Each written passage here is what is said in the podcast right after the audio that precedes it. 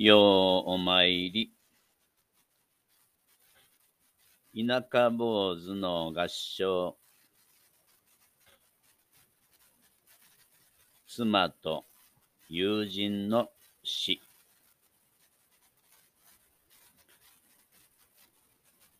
私は平成17年からお寺で大人のための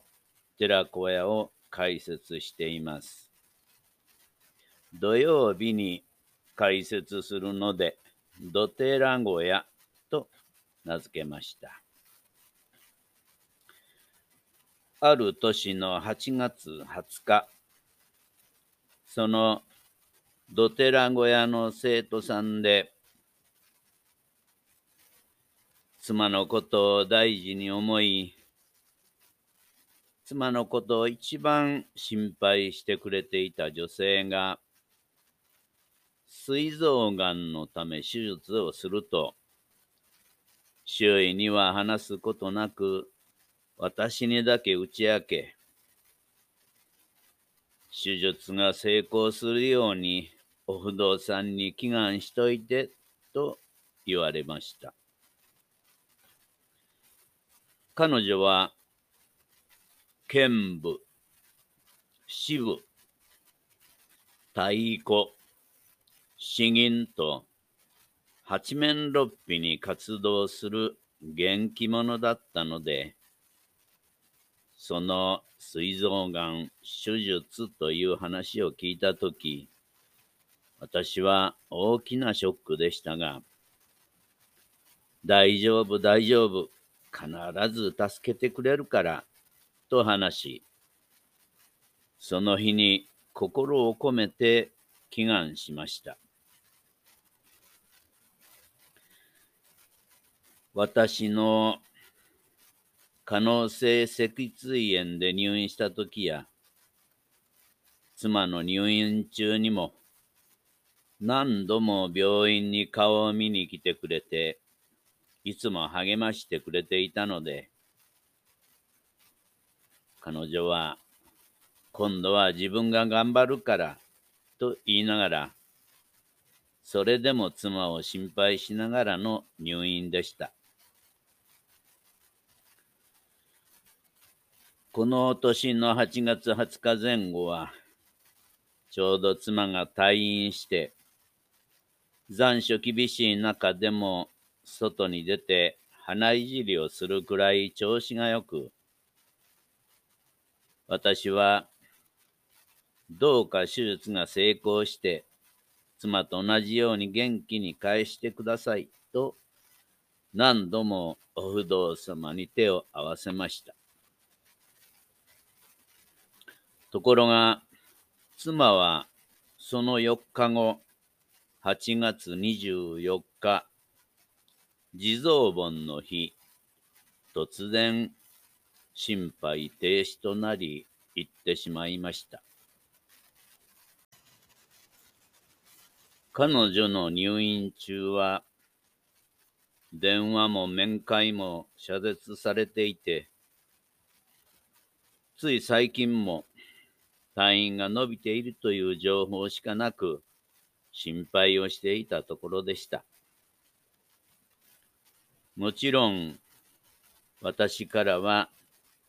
妻が亡くなったことを話してはいませんでしたが、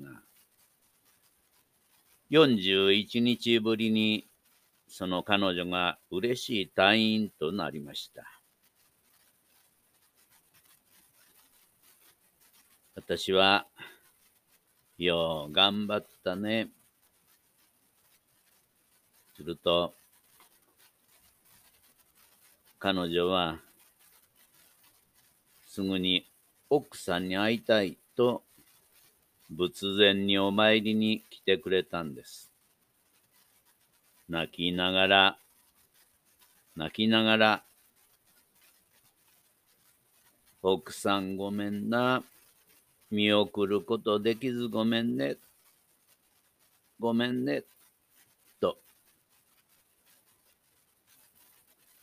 言葉にならない言葉で、位牌に話しかけてくれました。彼女は12時間の大手術が成功し、元気になって退院してきたとはいえ、痩せ細った彼女の背中を何回もさすりながら私は、よう頑張ったね。よう頑張った。よかった、よかった。元気な顔を見ることができて、こんな嬉しいことないよ。と言うと、ご主人から、おかげで退院することができました。と言われ、3人で泣きながらの6週間ぶりの嬉しい退院、そして再会でした。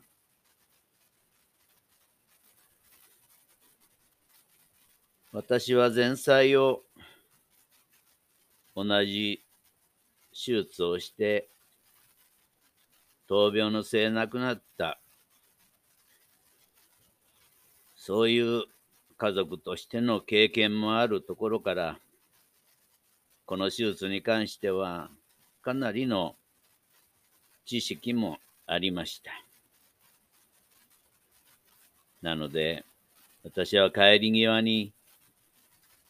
妻の分まで元気になってな。そして何回にも分けていいから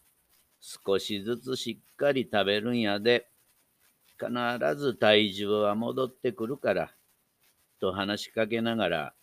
また3人で泣いてしまいました。でもその彼女も5ヶ月後、悲しいかな、妻と同じ冥界に召されてしまったのです。合唱。